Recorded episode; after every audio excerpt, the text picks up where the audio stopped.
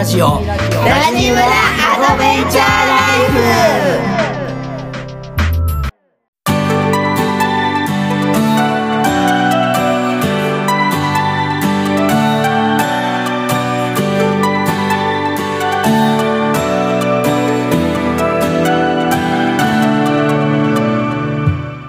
ございます。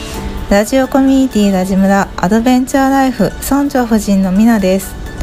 毎週月曜金曜の週2回朝6時からポッドキャストアンカーを拠点に配信してまいります。今回は年齢性別仕事など問わず多種多様な生き方や考え方をお持ちの村長の友達をゲストでお招きして生い立ちから仕事への思いさらにはターニングポイントを乗り越え方など7つの質問をもとにお話ししていただいております。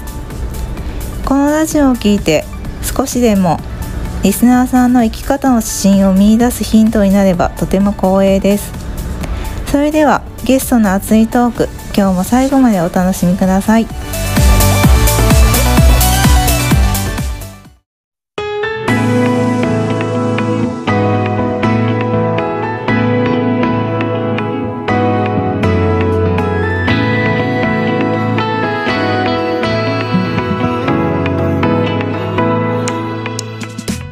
じゃあおはようございます。おはようございます。ラジムラアドベンチャーライフ村長の十一です。村長夫人のみなです。はい。今日はえっと村長の友達を呼んで呼んでます。はい。はい、兵庫県からうん。お呼びしてます、県から。はーい。どんな方ですか？ありがとうございます。そうですね。今日のなんか僕の印象うん。なんですけど、うん。あの心と体のスペシャリストうん。うん。うん。となんか食を通じてこう大事なこと、うん。例えば感謝であったり愛とか心を込めるってことであったりうん。あと、まあ、家族とか身近な方を大事にし大切にする。とかをこう伝えてる方うんっていうのが僕の印象、すごい大きいね。は はい、わかりました。はじゃい、はい。あ、はい、ではお呼びしたいと思います、はい、今日のゲストの徳岡さんです。よろしくお願いします。よろしくお願いします。す。すごい感動の自己紹介をしていただき嬉しい。あよかったです。よかった。よかったです。今日はよろしくお願いします。よろしくお願いします。じゃあまず最初に、はい、私から徳岡さんのプロフィール紹介させていただきます。はい、徳岡さとみさん、36歳、大阪府高槻市出身、兵庫県三木市在住。お仕事は鍼灸師とおむすび作りの会主催をされています。家族構成はご主人とお子様2人の4人家族。趣味は着物を着ること、梅仕事となります。はいうんで、うんえーっとそうですね。今日、徳岡さんとの出会いはうん。2年前ですね。ね2021年の12月。おに、うんうんうんあのゲストハウスにね泊まりに来てくださって、で覚えてる覚えてる。ね、うん。なんかもう最初の印象っていうか、なんかすごいその向き合い方が半端ないなっていうイメージで、す すごいなっていうのが一番最初からあって、うんうん。でなんか大体そのゲストの人を、うん。そのなんだ館内ねチェックイン終わってうん館内案内したりお部屋案内したら、うん。長くても、うん。まあ、5分とか10分ぐらい。うんなんやけど、うん。徳岡さんの場合は、うん。もうその部屋の案内の時に30分以上こうなんかいろんなで共通点があったってこともあっていろんなことを話しててうんもうなんかすごいなんなんていうの向き合い方が本当素晴らしいなっていう感じのイメージかな。うんうんはい、みなちゃんはどう？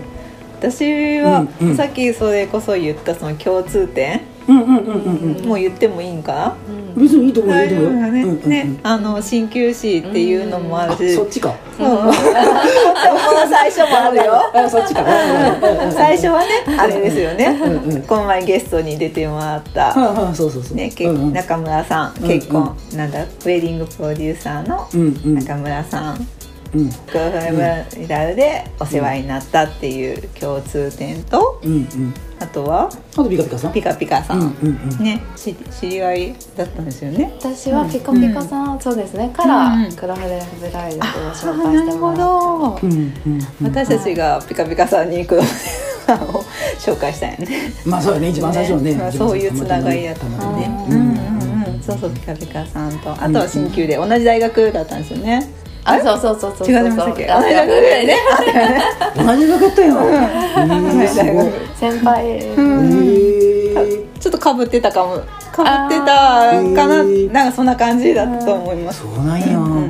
いろんな共通点のある。うんうんうんうんそうねお産にこだわったっていう。ね。おさんとね。そうねあと初芽さんそのおむすびの初芽さんが好きっていうのとうん。うん倍高共通点があるなってこんなに共通点あるある方がいらっしゃるんだなと思って、うん。そのイメージが大きいです、うん。うん。うん。はい。なんかあの後その中村さんにさ「うん。あのどこかさん来たよ」ってメッセージを送ったら「うん。あの二人会うと思うよ」ってすぐパッと来たよそうなんや。そうそうそうそう。あのきっと会うそうなんかそんなメッセージもらったよ。へー。うんこれからもよろしくおこ願いしちらこそはい。ってことでじゃあ進めていきましょうか。はい、じゃあ早速ですけど、うん。福岡さんに今から、はい。全くね全くっていうかそれ以外のことをあんま深くまでお話私はしたことないんで。そうやね。でも、うん。そんなにうんそうそう、俺も初めて。うんうんうん。うん楽しみ。楽しみにうん。質問させていただきますので、はい。はい。よろしくお願いします。おはい。じゃあまずあの言える範囲で生い立ちを教はい。えてください。はい。はい。えっ、と大阪府高槻。うん。えー、そうですね。出産、うん。出産？は割と自然な、うん。あの私自身生まれ生まれ方はちっちゃな産婦人科で。でちゃんとその待ってくれたり、うん。で、まあ、昔なんで今ほど、うん。その管理というか、うん。管理下に置かれてなくってだから検診とかも、うん。なんか割とざっくりな、うん。もう触るだけとか内診ほとんどしないとか、うん。な感じで、うん。で私の母の母、私の祖母にあたるうん。人が看護師をしてて、産婦人科でも働いてたので、うん。でそのやっぱりこう経腟、うん経腟。だと、うんあのうん。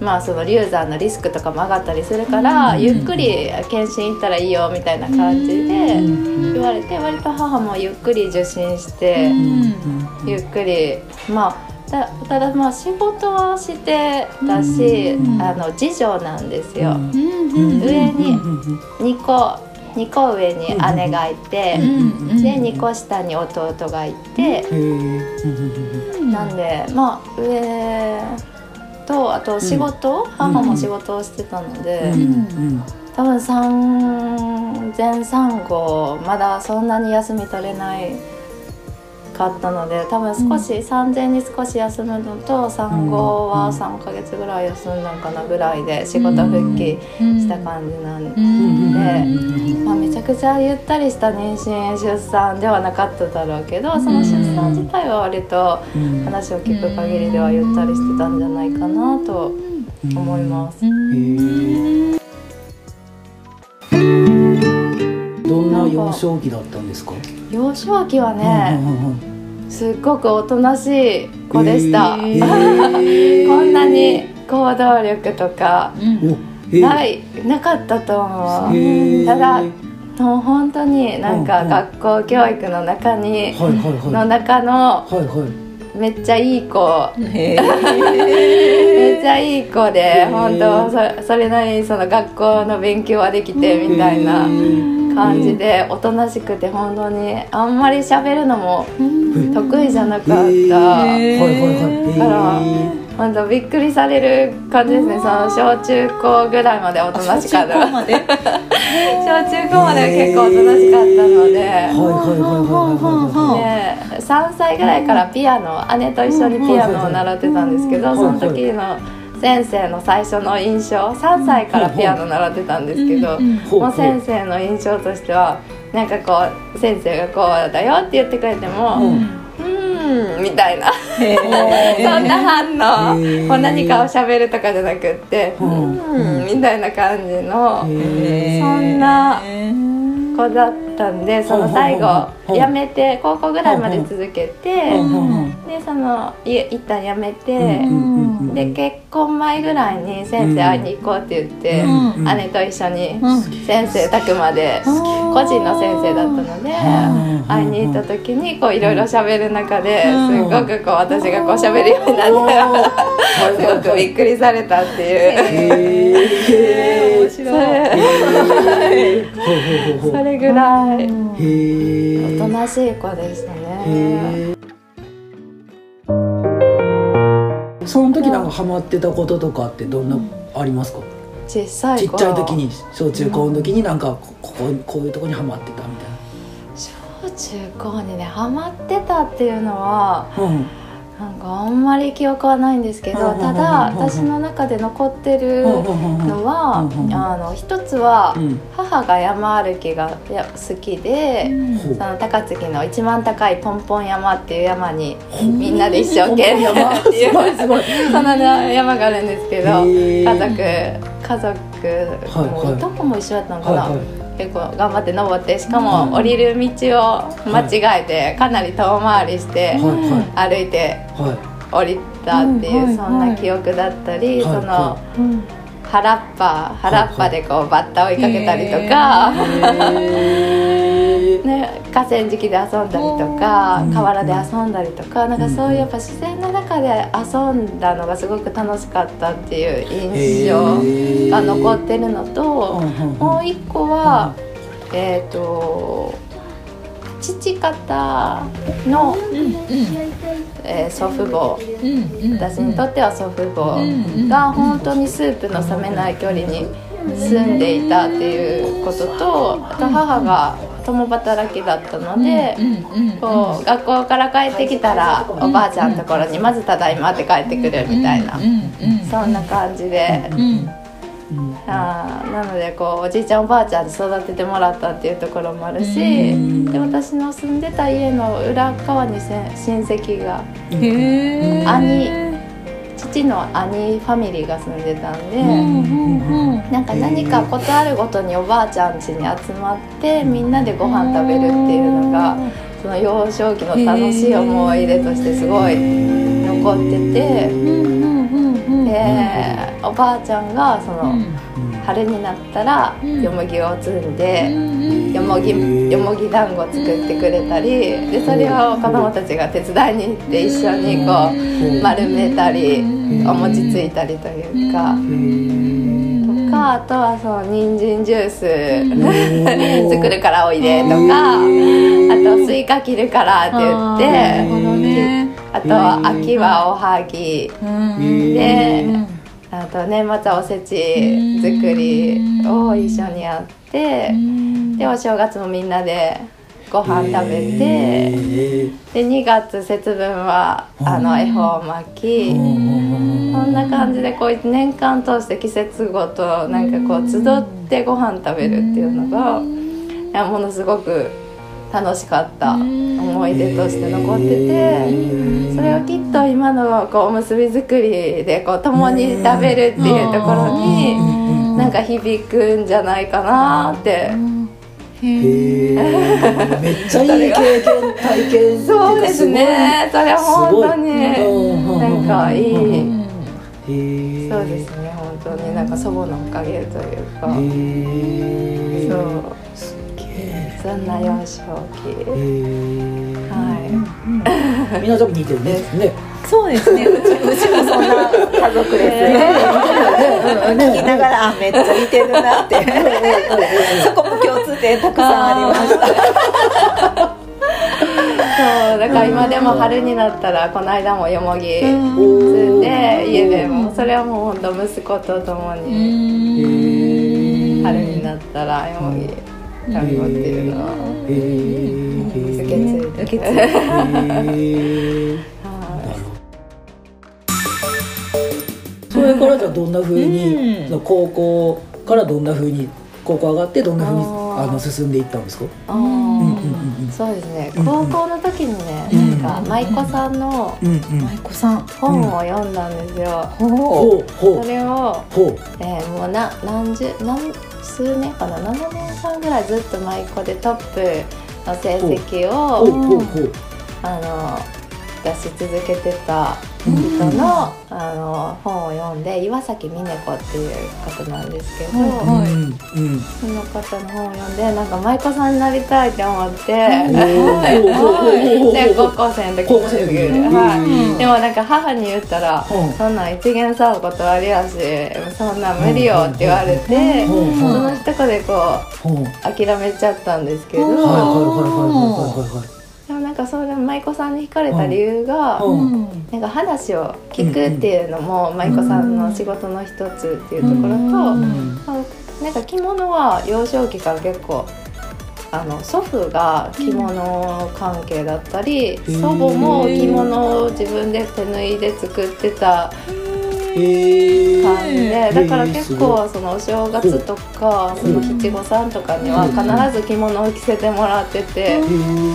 それもこう私が着物が好きな理由だと思うんですけど、でそういう着物とかその茶道とか華道とかそういう和っぽいのが結構好きだったのでなんか舞妓さん合ってるなっていうのと当時本当に喋るのが苦手だったけどなんか話聞く方がなんか自分に合ってる気がしてその舞妓さんにすごい惹かれたけど、まあ、その時はそのまんま諦めてしまってで鍼灸師の道っていうのもあの父が。父があの腰痛でその鍼灸院通ってて、なんかその資格は持った方がいいよみたいな感じで、なんはかだからそんなに鍼灸にめちゃくちゃこう惚れ込んで鍼灸師になったわけじゃなく、いなんかその舞妓さんがこうんう、その夢がうん。そこで終わってしまって特にそこからやりたいこともなかったっていう。なんかそういうなんかちょっと漠然とした理由で鍼灸の道。に行ったのでだからやっぱり最初はなんかこうモヤモヤがずっと。なるほどうんあったあったけどでもなんかやりたいことやろうと思ってなんか着物が好きだったんで京都京都の大学だったので京都市内でお運びの着物を着てお運びその旅館とか料亭とかでお運びするっていうそういうバイトを始めて。まあそれつながりで、なんかそのお母さんは自分で選んできたんだよっていう話をねなんかそういう話をしてくれる人とそのバイトを始めたことで、なんかたまら中にいたんですか？いやバイトの中っていうかねバイトでバイトの中の着付けとか教えてくれたりそのバイトの茶道サークルがあって。へでその茶道の先生のお友達がたまたまそういうねなんかメンターメンターななんか話をしてくれる人で,、はい人とこはう一緒にご飯食べたりする中でそんな話を聞いてなんかそれがすっごく腑に落ちたというか、そこからが。あなんかすごく自分が選んできた全部自分で選んできたんやっていう。あの日あの時っていうだから事故しても病気してもなんか、まあ、それはすごく受け止められるようになって、いやすごくなんかいろんなネガティブなこともそれからすごい前向きに受け止められるきっかけをもらった出会い。これもね一つターニングポイントかもしれないですけど。19とか20歳とかその時ですもんね。そうそうですね。そうたまたま。はいはででもやっぱりこう鍼灸師。なんかまあ鍼灸のでも良さもうん。まだ学ぶ。自分がしんどい時に先輩に治療してもらったりとかしたらその治ったりとか割とやっぱりその食事を大切にする人と出会ったりとかあとその東洋医学的な病気の原因を学んだりとかそうするとなんか薬使わなくても体はこう治る方向に行くっていうことを自分の体験としても知ることができて、まあ、そこは本当振り返って私自身結構幼少期は熱出して小児科行くとか結構多かったりその祖父が結構すぐ病院行かせろみたいな感じの祖父だったんですよ。父方の祖父が、まあ、心配してくれてたのか。なんでそのどっちかっていうとそのおじいちゃんばあちゃんが子守りもしてくれてた手前母も行かなくてもよくてもまあ小児科連れて行った方がっていうところもあって結構そんな中で育ってきたけど、まあ、東洋医学に出会って本当。その、ね、西洋医学の薬に頼らなくても体はこう治る方向に行くんだなっていうのを体験できたっていうのをなんか自分の体とか家族の健康のためになんか良かったなっていうのと、なん。かもう一個その今やってるおむすび作りの会っていうのもやっぱおむすびを結ぶ時もこう力が入ると美味しくないのでその体のことを鍼灸 で学べたことはそのおむすび作りの会にも通じてるというか、まあ、姿勢が悪かったりとかギュッて力がこう入ってしまうと美味しくないっていうところでそのおむすび作りの作り方の方にもその鍼灸の道にこう行った意味はあるなっていう感じです。面白い。面白いね。面白い。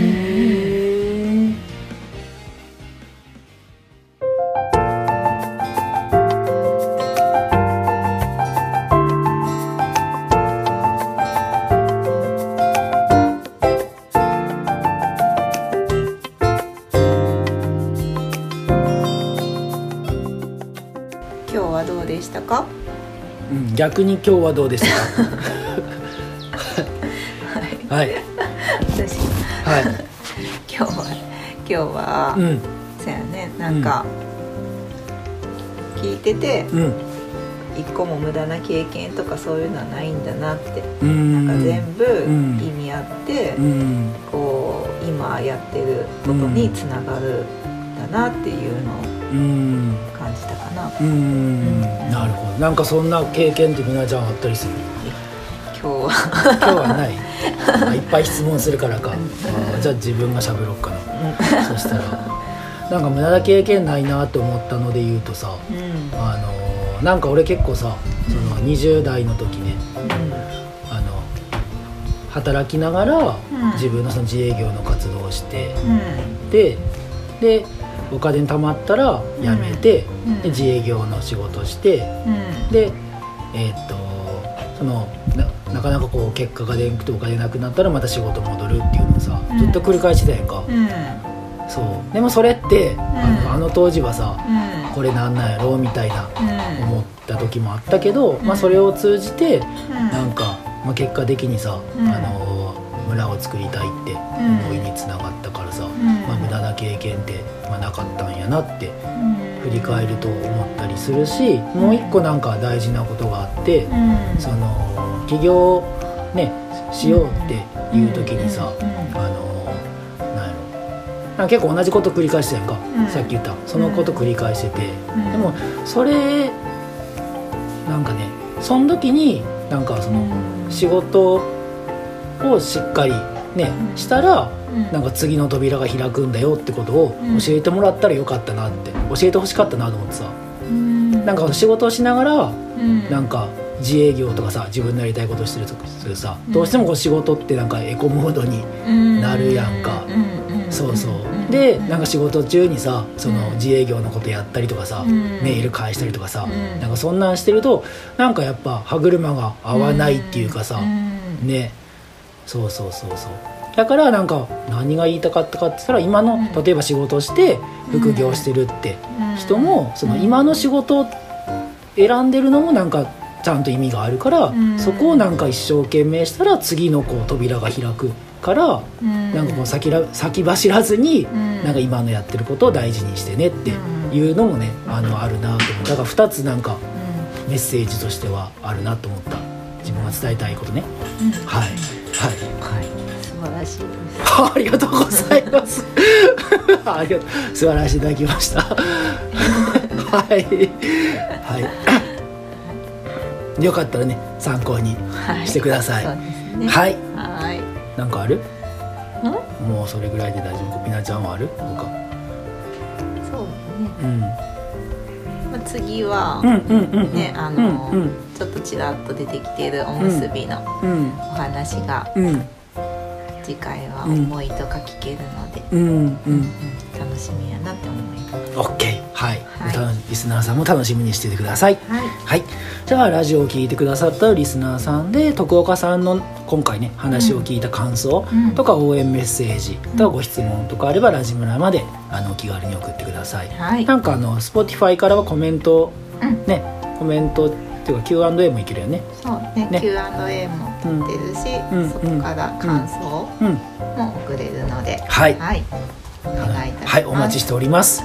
じゃあ次回も徳岡さんのお話を楽しみにしててください。はい、では今日はこの辺りで終わりたいと思いますラジムラは誰かとつながりたい時。誰かと話したい時など、いつでも帰ってきてください。そしていつの日かラジムラがあなたの第二の故郷になれば嬉しいです。はい、それでは今日はありがとうございました。ありがとうございました。お相手は村長の十一と。村長夫人のみなでした。いってらっしゃい